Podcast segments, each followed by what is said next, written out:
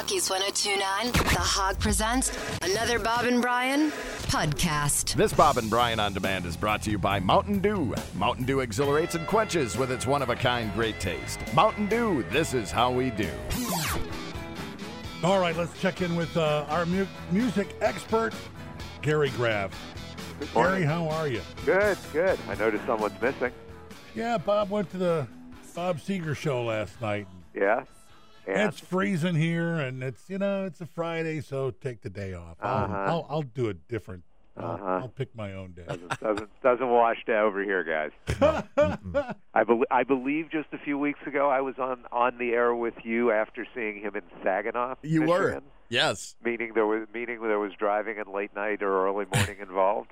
yeah, Just saying. Just You've- putting it out there. yeah. You've done this your whole life. You've uh, you've been there for shows. Do you write your reviews and stuff right after, or do you sleep on it and wake Comment. up and decide? Combination of the two depends on what the show was and and how I feel coming home. Yeah, yeah, the, the one thing I, I always remember is, you know, if I'm if I'm writing and posting a review at three in the morning, there aren't necessarily. I'm not. I don't. I'm not writing for the people in England, so you know there aren't necessarily a lot of people up if I if I post something at at three or four in the morning. So sometimes sometimes I'll write it and then wait to post it, And then you if- think of other stuff while you're sleeping for those couple hours.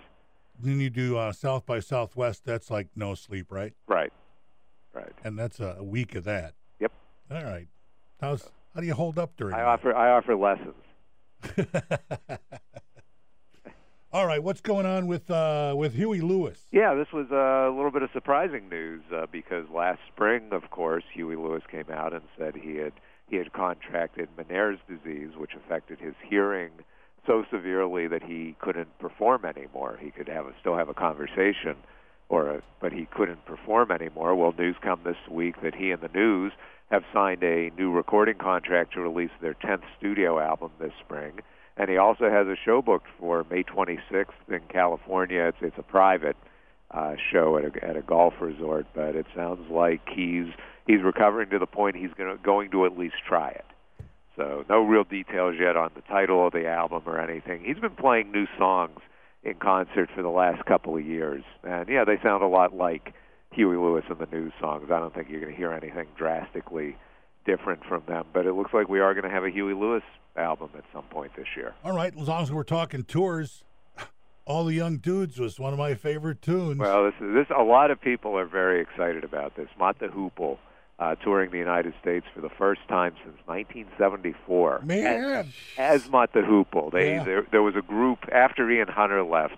There was a version of the band that was just called Mott, and they continued to tour. But with Ian Hunter and Mott the Hoople, it's been 45 years. Opening date is April 1st at the Miller High Life Theater.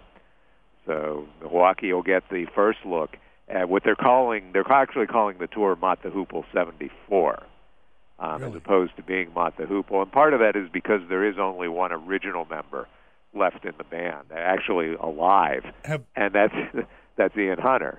Um, the other That's guy, the important one, right?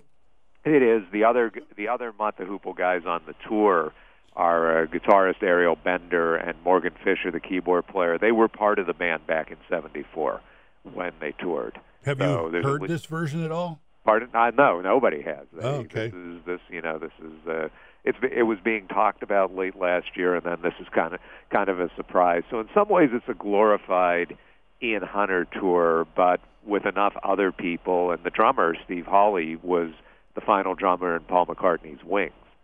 So you know, there's a lot of there's a lot of cachet and credential to this band, and and it means they'll be able to play a lot of songs that Ian Hunter usually doesn't play in his solo shows. Uh, Ozzy, the Prince of Darkness, the scary guy, has just gone into uh, what rubber bat Not merchandising rubber now. fur, furry bats. Furry, not rubber bats. It sounds dirt. That sounds dirty, doesn't that? When you say furry bats. Uh, sorry, um, but anyway, uh, Ozzy has released a a plush bat with a detachable head, and that, of course, you know, you know, nods back to the 1982 concert in Des Moines where a fan hurt, hurled hurled hurled a live bat on stage, and Ozzy accidentally bit its head off, thinking it was a rubber bat. So uh, it's a forty. It costs forty dollars, but believe it or not, it's sold out already in its first pressing. So they're getting ready to make a second version of it. Why don't they um, release some uh, some furry doves too? Some stuffed doves because he bit the head off of uh, those right at the Yes. at the record office. Yeah, I would say stay tuned. Yeah. You so know, all that it's- stuff was supposed to be all like uh, weird. And Yeah. who Espe- was yeah, he? especially now that the Could have a- bat a is whole- doing well. Uh, Ozzy, by the way, you know, also also did a make good to Lee Kerslake, uh, who was the drummer on the first two albums, Blizzard of Ozz and Diary of a Madman. And you you may recall this story that, that Lee Kerslake and the original bass player, you know, played on the two. They were fired before um, Diary of a Madman came out, and the replacement musicians were credited on the album.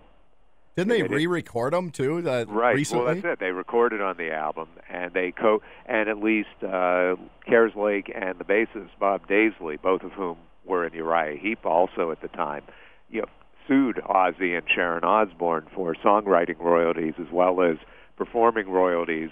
Ozzy, well, actually, it was more Sharon retaliated in 2002 and had the their parts re-recorded for the re- reissued versions of the album. Yeah, I remember that. You know, so now anyway, Lee Kerslake has what is thought to be terminal cancer, and he he said in an interview that you know the one thing he always wanted was platinum albums from Blizzard of Ozz and Diary of a Madman, just to have them because he was proud of what he did on those albums. Ozzy re, uh, a couple weeks ago sent him platinum albums as well as a letter. So you know, and then and then of course was opportunistic enough to post on a, a photo of this guy, you know, with his oxygen and everything, holding these platinum albums. and you know, and, What you a know, sweet Oz- moment. and Ozzy's letter apparently, uh, you know, apparently says something like, "I hope you feel better," which, you know, the guy's got terminal cancer. Yeah. Uh, so, Well, you know, it's, it's kind of a typical Ozzy. It's nice, but, but. uh, all right. We should talk about Oscar nominations and uh, and the Super Bowl. Yeah, well, in the terms of the Oscar nominations, those are out this week. Uh, Bohemian Rhapsody surprised a little bit with five nominations. People thought that in the Oscars, you know, they did well in the Golden Globes, but the Oscars are a different kettle of fish. But no, five nominations, including Best Picture. Nothing in terms of song and soundtrack, though, because it's all Queen music that's been out for a long time. Uh, Star is Born, the other big musical movie, I think seven nominations, uh, although some people felt Bradley Cooper was snubbed for not getting Best Director. He still got Best Actor, and, you know, it's up for the, the uh, Best Song, Shallow, you know, which Lady Gaga co-wrote, is up for Best Song. So that's, uh, so that's where that's all sitting. Some of the other Best Original Songs uh, candidates, All the Stars from Black Panther. There's a song from Mary Poppins in there. Um, you know, and uh, when when the cowboy trades his spurs for wings, which is from the Ballad of Buster Scruggs, and probably my favorite song title in the nomination. Interesting development on the Bohemian Rhapsody front, though, is as you know, Bryan Singer, the original director, was dismissed, fired from the film. Partly, you know, rumor had it because of uh, sexual, you know, sexual abuse, and now the Atlantic has published a story that comes from a year-long investigation into this, in which there are many, many claims of sexual abuse against Bryan Singer. You know, he has gone on record as refuting these, uh, but the magazine went ahead and, and reported it. Uh, just yesterday, uh, GLAAD removed Bohemian Rhapsody from consideration for its annual awards, which take place during the Sundance Film Festival. because of the allegations. Yeah, so that's that's pretty serious. Yeah, So on the Super Bowl front, we're start, the ads are starting to roll out. yeah. Um, and the best one I've seen so far is the new Budweiser ad, which uses Bob Dylan's "Blowing in the Wind" to hype how Budweiser or Anheuser-Busch is using wind, you know, for its breweries, salt, you know, wind power, and it's this. It really is a fun ad. Uh, they play "Blowing in the Wind" for a minute, and, and the first thing you see is the Dalmatian, the Budweiser Dalmatian, sitting on top of the cart, a close-up with the wind blowing its jowls and ears all over the place, and then it pans back to show the the Clydesdales and the carriage and everything. And Bob Dylan is just fine with all the Sure, all the- merchandising yeah, and commercialism. commercialism and, and He- all that. You know, it's interesting. He's very careful. He, you know, certainly he's made a lot of money in the ad world, but he is very careful about what he does. You know, you're not going to see Bob Dylan doing a Doritos ad, but you know he has. But he'll do a beer Well, ad. what's the difference? Yeah. well, he'll do a beer ad that that promotes something that's socially responsible. So Okay. the ads about yeah, that's it. You know, it's about so and and when he did the Chrysler ad, you know, he could say he was doing it for Detroit. He was doing it for the auto workers. You know, he'll hmm. pocket the million bucks or whatever he gets for an ad like that. But that. you can spin just about anything Sure. into anything else. can't Doritos you? has to be doing might have a something good. Doritos. Yeah, Well, you know, yeah, I they're, mean, they're not like really. They're not super horrible, are they? They're right? Maybe like, they're warmongers. they're not particularly good for you. Well, that you can say that about a lot of stuff. but there'll be there'll be quite a few um, ads, you know, music related ads. Michael Bublé's doing one. Uh, Chance the Rapper and the Backstreet Boys have teamed up on on one. Cardi B and Lil Jon are doing one. We'll we'll hear more in the coming week. All right, and uh, can't go without the Spice That's Girls. right. No, we can't go without the Spice Girls. So two things on that front. One is that uh, Victoria Beckham actually did an interview uh, during the past week with a publication in Britain, and they were asking her about it, and she said she did say she'll miss being on stage. You know, part of her will feel left out, but she still said she feels like she's making the right decision to So is she just not going to be part of that scene anymore? Uh, you know she'll she'll attach herself to it as she needs to All right. you know so if they were to record something or you know we talked about last week there there's talk about an animated um, Spice Girls movie and she would probably do the voice in that Who's the one that was the lead vocal? Who wasn't she?